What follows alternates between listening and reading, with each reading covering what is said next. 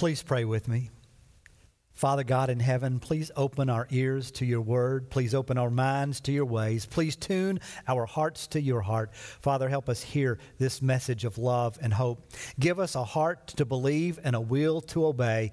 We thank you for Jesus, the one who died for our sins. You raised from the dead. May everything about us in these next few minutes be focused on his love and on his sovereign rule. Amen. This is the 39th Easter message I've delivered. I never dreamed I would be preaching an Easter message in an empty auditorium to be viewed by worshipers online. But then again, you probably never thought you would be one of those Easter online worshipers. COVID-19 has set the stage for most everything we do. They say the number of cases will peak soon if it hasn't already. But what will that mean for our future? In the last few weeks, I've noticed the following headlines in various online publications. Foxnews.com, Mark Cuban says coronavirus changes everything. CNN.com, U.S. election 2020, coronavirus changes everything. Politico.com, coronavirus will change the world permanently. The Wall Street Journal.com, how the coronavirus changed everything. Foreignpolicy.com, the coronavirus pandemic will change the world forever.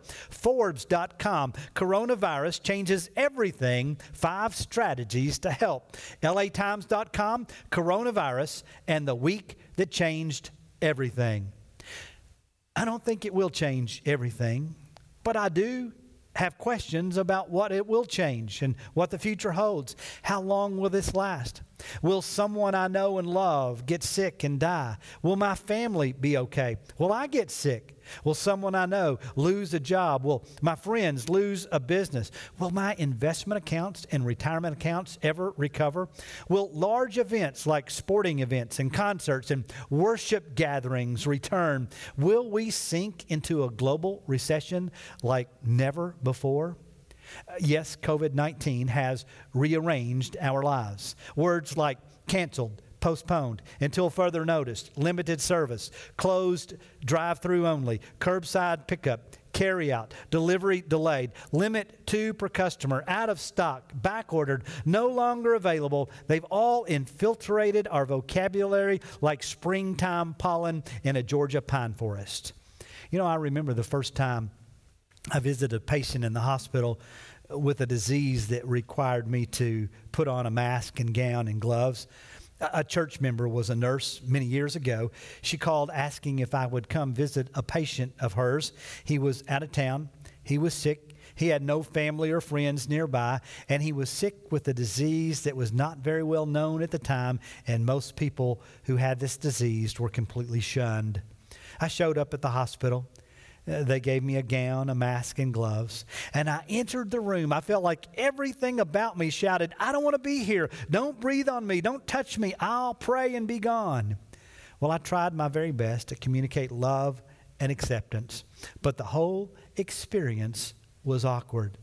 Well, you know, today, hospital visitation and nursing home visitation isn't just awkward, it's pretty much impossible. Andy Deaton is a member of our church. His wife is recovering from surgery. He's 80 years old. The doctors and nurses said, "You must go home. You can't stay with your wife." He's having to call and check on her daily by phone because he's not allowed to be in the hospital. It's not just awkward, it's a tough season for those who are in the hospital alone. Has COVID-19 changed everything? Well, I still get hungry and I like to eat. I still enjoy playing games with my family. I still enjoy studying God's Word so I can teach and preach. And there's a very good chance that I will enjoy once again some of the things that I'm missing right now. But today I want to tell you about something that changed everything for all of eternity. Listen as I read John chapter 20, beginning in verse 1. "Now on the first day of the week, Mary Magdalene came to the tomb early while it was still dark and saw that the stone had been taken away from the tomb. So she ran and went to Simon Peter and the other disciple, the one whom Jesus loved, and said to them, 'They've taken the Lord out of the tomb, and we do not know where they've laid him.' So Peter went out with the other disciple, and they were going toward the tomb. Both of them were running together, but the other disciple outran Peter and reached the tomb first. And stooping to look in, he saw the linen cloths lying there, but he did not go in. Then Simon Peter came following him and went into the tomb. He saw the linen cloths lying there and the face cloth which had been on Jesus' head, not lying with the linen cloths, but folded up and placed by itself. Then the other disciple who had reached the tomb first also went in. He saw and he believed. For as yet they did not understand the scripture that he must rise from the dead. Then the disciples went back to their homes. But Mary stood weeping outside the tomb. And as she wept, she stooped to look into the tomb. And she saw two angels in white sitting where the body of Jesus had lain, one at the head and one at the feet. And they said to her, "Woman, why are you weeping?" And she said, "They've taken away my Lord, and I don't know where they've laid him." Having said this, she turned around and saw Jesus standing, but she did not know that it was Jesus. And Jesus said to her, "Woman, why are you weeping? Whom are you seeking?"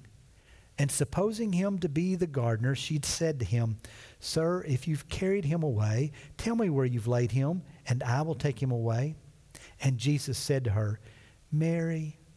She turned and said to him in Aramaic, "Rabboni," which means teacher. And Jesus said to her, "Do not cling to me, for I have not yet ascended to the Father, but go to my brothers and say to them, I'm ascending to my Father and your Father, to my God and your God." Mary Magdalene went and announced it to the disciples, "I have seen the Lord," and that he had said these things to her. On the evening of that day, the first day of the week, the doors being locked where the disciples were for fear of the Jews, Jesus came and stood among them, and he said to them, "Peace be with you." When he had said this, he showed them his hands and his side. And then the disciples were glad when they saw the Lord. And Jesus said to them again, "Peace be with you. As the Father has sent me, even so I am sending you." And when he said this, he breathed on them and said to them, "Receive the Holy Spirit." It's the resurrection story told in the Gospel of John. Let me give you the backstory. God created the heavens and the earth. They were perfectly created to sustain us. And in that perfect creation, he created Adam and Eve in his own image. He breathed his life into them, and he gave them a great purpose: to be fruitful, to multiply, to subdue the earth, to fill the earth, and to rule over the birds of the sky and the fish of the sea and the animals that walk on the earth. And God placed us in that garden that had everything that we needed for life and for satisfaction. And he gave us boundaries to keep us safe within his good and perfect will. Adam and Eve were tempted by Satan to eat the forbidden fruit, and they ate. They sinned. They disobeyed God, and the consequence was the perfect world God created for us was now broken. Relationships were fractured. Childbirth brought pain, not only in delivery for mom, but in parenting for mom and dad. Work was cursed. The beautiful Garden of Eden was locked down tighter than a movie theater in quarantine, and death was ushered into the world. Shame on Adam and Eve, you say? But then you look at your own life and you understand what the apostle meant when he said, "I know what I want to do and should do and don't do it. And I know what I should not do and I do it." During this quarantine period, our daughter Kenzie decided to help us fight temptation. She put a sticky note on the fridge that said, "Do I need this?" She put another note on the pantry that said, "Do I need this?" Well, trying to be funny, I added below that, "Absolutely, two, perhaps." But you know, the temptation to eat more than I need is real. It's not funny, and I'm not necessarily winning the battle. But this is Easter, and I have good news. Although I agree with Mercy Me, it's not good news. It's the best news ever. The best news ever is this: Jesus, the perfect Son of God, died on a cross to pay the penalty for your sin and mine, for those who cry out to God and call on the name of Jesus. After the crucifixion, Jesus was buried. A stone was rolled over the grave. They even put guards at his tomb because there was a rumor of his impending resurrection. But despite the guards, despite the stone, despite 3 days in the grave, Jesus rose, and his resurrection changes everything, absolutely everything. First, let me tell you about Peter. and a loud rooster. John chapter 18, verse 27 reads, Peter then denied it again, and immediately a rooster crowed. Let me tell you about Peter. Some of you will see yourself in his story.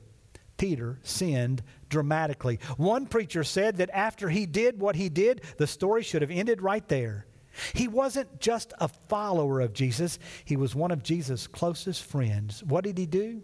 Well, in the very worst week of Jesus' life, Peter denied he knew Jesus. Not once, not twice, but 3 times.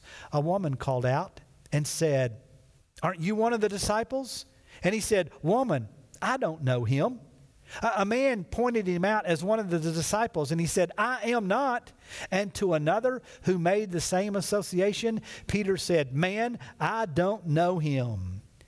Jesus had predicted the 3 denials. He told Peter that Satan wanted to sift him like wheat. He also told Peter, "But I have prayed for you, and when you turn back to me, I want you to strengthen your brothers." Peter wasn't listening very well.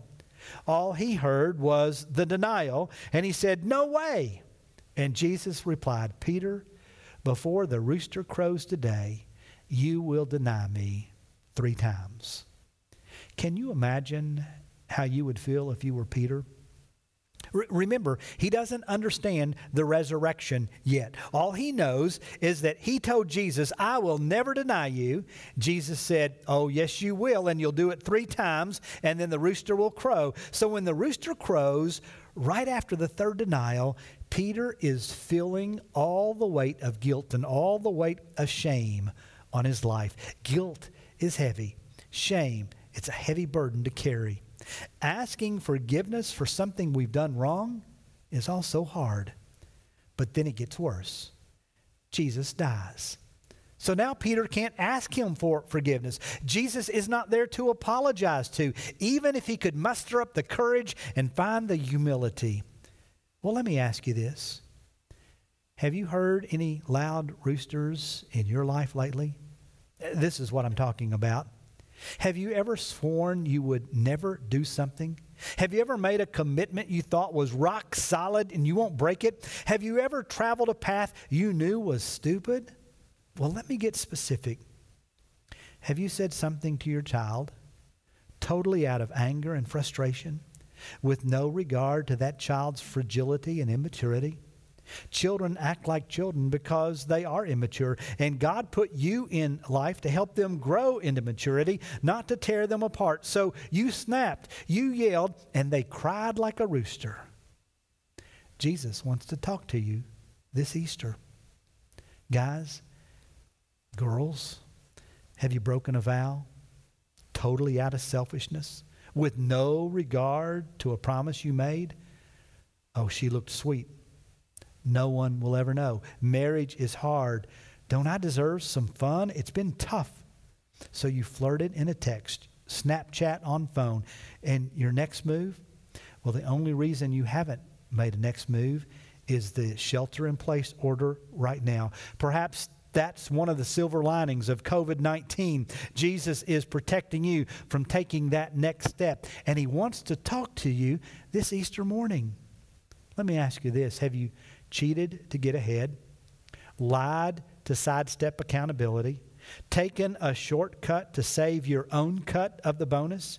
Is your heart eaten up with envy, loaded with love, biggie-sized with gluttony, aggravated with anger, jostled by jealousy, laden with laziness, and puffed up with pride? Is there a rock of guilt and shame the size of a giant rock crushing you this morning? I learned this week that there is a giant rock. It's named Pot of Noodle. It's in the Joshua Tree area of California. It was the largest freestanding boulder in the world, taking up 5,800 square feet of ground space and reaching 7 stories high. Recently, a piece of it broke off, but in fact, that giant rock is not as heavy as the weight of sin and shame and guilt you and I carry. Paul talks about the weight of sin in Romans chapter 6. And when he quantified the weight of sin, he equaled it to death. for the wage of sin equals death. Jesus nicknamed Peter Rocky. And even though Peter was one tough dude, the weight of denying Jesus was crushing him. Are you feeling crushed today by the weight of your own sin? The resurrection changes everything. So let me tell you about Peter and a solid rock. In John chapter 20, verse 1, it says, "She saw that the stone had been removed from the tomb." In the middle of his hopeless situation, Peter gets some interesting news. The stone is rolled away. The tomb is empty. Peter, along with the disciples, run to the tomb. John's more excited, so he gets there first, but he's not as bold and he hesitates to go into the tomb. Peter gets there and his bold nature takes him right in, and he sees the grave clothes lying on the ground, and he notices the grave head wrap nicely folded by itself. The scripture tells us that when John saw all of this, he believed. It doesn't tell us what's going on in Peter's mind, but you can imagine, can't you? If Jesus is alive, can he ever forgive me? The tombstone has been rolled away, but now Peter has to deal with the full weight of guilt and the weight of that shame stone on his life. So what does he do? He goes home. John 20 verse 10 says all of the disciples went home. He goes back to the only thing he knew before Jesus. He jumps into his boat and goes fishing. You know, if you're a fisherman, you have two homes, a land home and your boat. If you're a businessman or woman, you have the home and your office. If you're a teacher, you have home and a classroom. If you're a coach, a home and a gym. A salesman, home and the road. Farmers, a home and a barn. The mechanic, a home and a shop.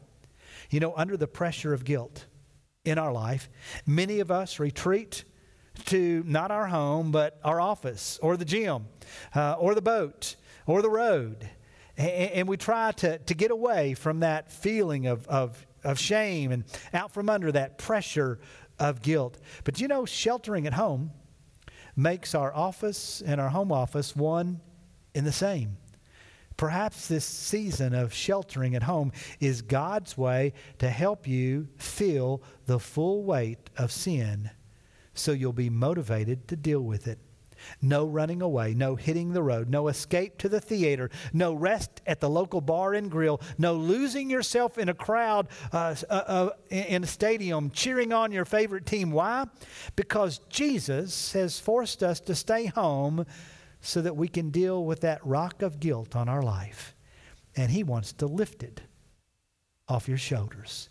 He wants to change your heart of stone to a heart of flesh. He wants to make that dead heart beat again, free from the pressure of guilt and shame.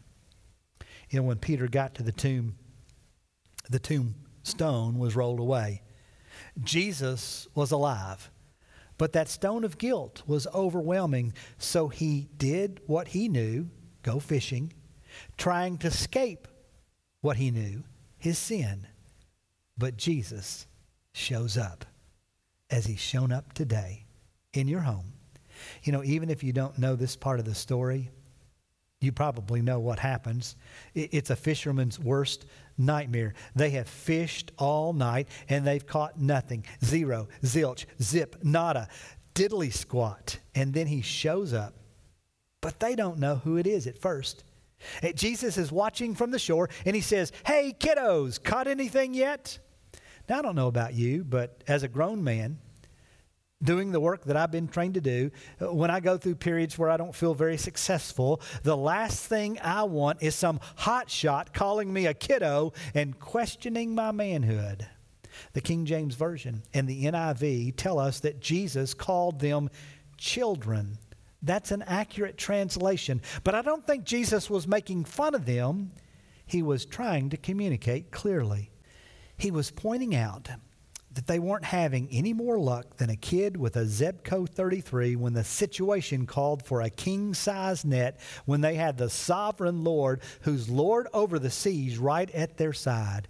Jesus said, "Cast your net on the right side," as if he knew exactly where the fish were, because he knows exactly where the fish are. He's sovereign over the fish of the sea. They had fished all night, port side, and then starboard, and then deep, and then shallow. And now this guy comes and he says, try the right side and you will find some. He didn't say maybe. He said, you will find some. They try it. And boy, did they find some. So many fish, they couldn't pull the nets in. And John notices first, and he calls out to Peter, Peter, it's Jesus. Peter hears John, and he realizes that he can probably get to the shore faster if he jumps in and swim. The boat's about 100 yards from the shore, but the boat's struggling even to pull the net up to the boat. So the Bible tells us that Peter stripped down to what we don't know, but he grabs his outer garment, wraps it around his waist, jumps into the water, and he gets there before the disciples and the boat and the great haul of fish. Peter is about to discover a new reality because the resurrection changes everything. So let me tell you about Peter and this new reality. John 21 verse 22 says, as for you, Jesus is saying to Peter, follow me. Well, the disciples eventually drag their net full of fish with the boat to the shore. The net is full, 153. But who's counting? Well, they're fishermen. Believe me, they're counting. Miraculously, the net is not torn. Jesus already has a campfire going. He has some fish and bread on the fire. But he says, bring me some of the fish you caught and let's have breakfast. Jesus gave them bread. Jesus gave them fish. This was the third time he had appeared to them, and they all knew it was Jesus. Now, Peter must have been thinking, this isn't what I expected. I expected a lecture, but he provided lunch. I expected a berating, but he gave me bread. I thought I might get a fatherly scolding, but he gave me fresh seafood. Worst of all, I thought he might ignore me, but he singled me out right in front of all the other disciples. He looked at me and he said, Simon, son of John, do you love me more than these? Now, William Barclay writes that Jesus could be referring to one of two things. Perhaps he was pointing to the fish and the nets and the boat and the sea. And he said to Peter, do you love me more than all of this, your lifestyle? Or maybe Jesus just swept his hand to indicate the other disciples there and was saying, Peter, do you love me more than they love me? Barclay reminds us of the scene when Peter basically said, Jesus, these guys may deny you, but I never will. Was Jesus gently reminding Peter that he was the one who had denied him no less than 3 times? Peter answers Jesus, Lord, you know I love you. First of all, he called him Lord because he knows Jesus is Lord of the wind. He calms storms at sea. He's Lord of the catch, 153 to be exact. He's Lord of the grave. He rose on the third day. He's Lord of the day. His resurrection changes everything. Jesus gives him a very sensitive job. Feed my lambs. Now, lambs are young sheep, immature, even more defenseless than full-grown sheep.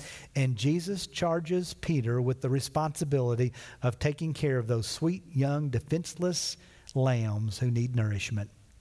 And then Jesus asks a second time, do you love me? And Peter doesn't hesitate. Peter doesn't complain that he's already answered the question. Peter doesn't justify, qualify, or defend himself, but he does answer, yes, Lord, you know I love you. He knows that Jesus knows his heart, just like he knew exactly that the fish were on the right side of the boat. And Jesus said to him, Peter, shepherd my sheep. Well, the sheep are representative of believers. God-fearing believers. Jesus had already taught them that God had given him sheep, believers, and Jesus even referred to himself as the true shepherd. And now he's passing that responsibility to Peter, and he says, take care of my sheep. And then Jesus asked the third time, do you love me? Peter answers, Lord, you know everything. You know I love you. Well, the resurrection changes everything. Peter understands now that Jesus does know everything. He knows Peter's pride. I'll never desert you. I'm better than all these other disciples. I'll never fall away. No matter what happens, I would never deny you. Yes, Jesus knows that Peter is a prideful braggart. Peter also knows that Jesus knows he's a selfish coward. When a woman and then two men identify Peter as a disciple, he cowardly denies because he really isn't ready to drink from the cup that Jesus drank from when he died on the cross for our sins.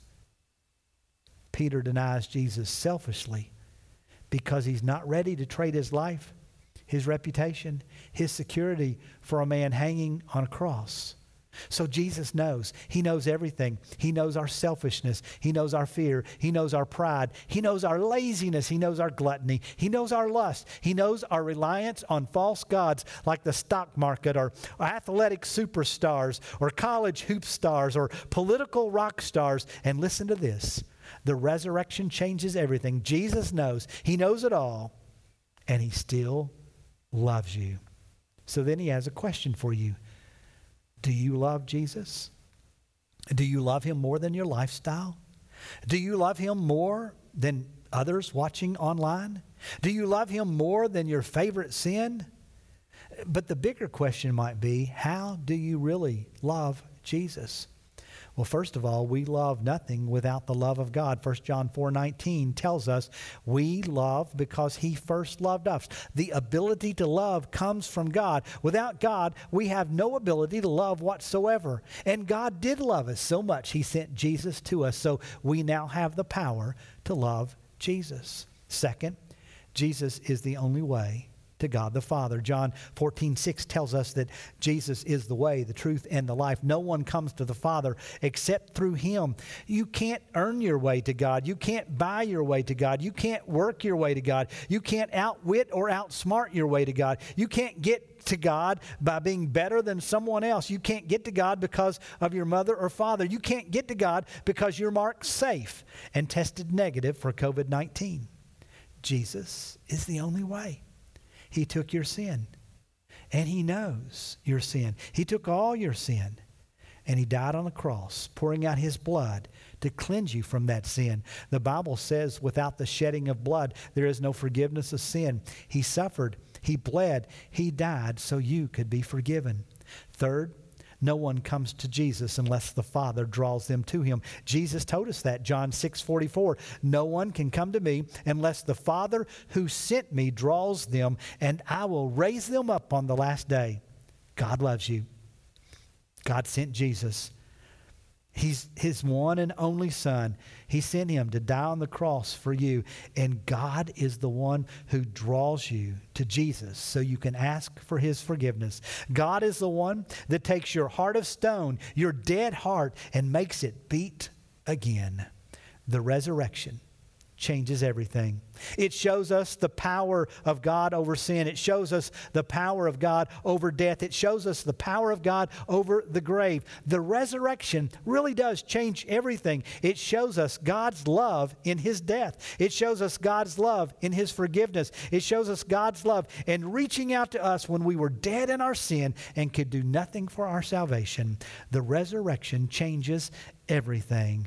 So I encourage you, I urge you today, right there at home watching, call on Jesus today. Ask God to forgive you today. Trust God's love and Jesus' resurrection by repenting of your sin. Will you pray with me?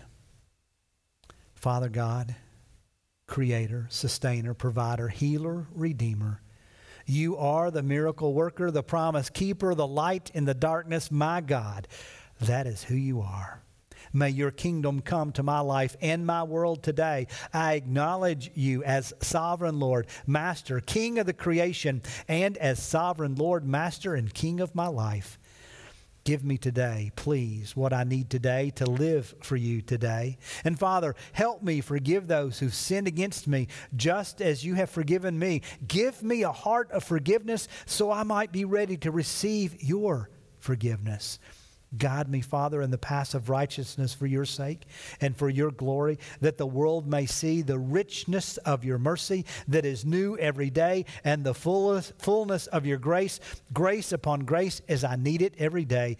Father, remind me of your power, your strength, and trust in that power to protect me from the evil one.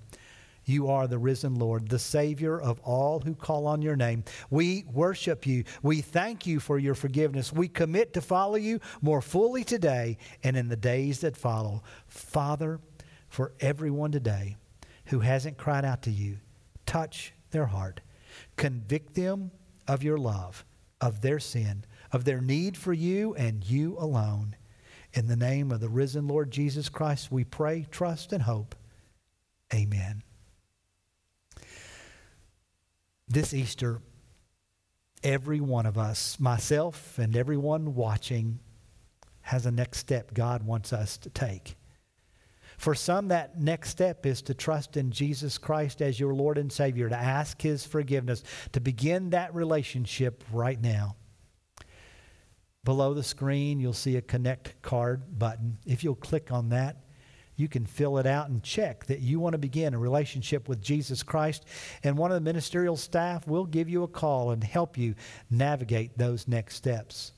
For some, that next step is to be baptized. We don't know when we'll be able to do that again, but we will. God will provide, and we want you to be ready for that. For some, it may be to join our church. Your next step is to become a member of First Baptist. We welcome you with open arms. We'd love to partner with you in taking this good news, this best news ever, to the entire world. For some, your next step is joining a Connect group, being a part of a Bible study. And I know we can't meet on the campus right now, but we have Connect groups studying God's Word via Zoom call. And we'd love for you to be a part of one of those. Maybe your next step is making a commitment to live missionally, even during this season of sheltering in place. And we have resources online, on the webpage, for you to check how you can live a life on mission, even during this season. I pray that you will take seriously these next steps in your life. I ask that you talk about these with your family right now. Mom, Dad, lead that conversation. I encourage you to take that next step, and we'll be praying for you. Happy Easter.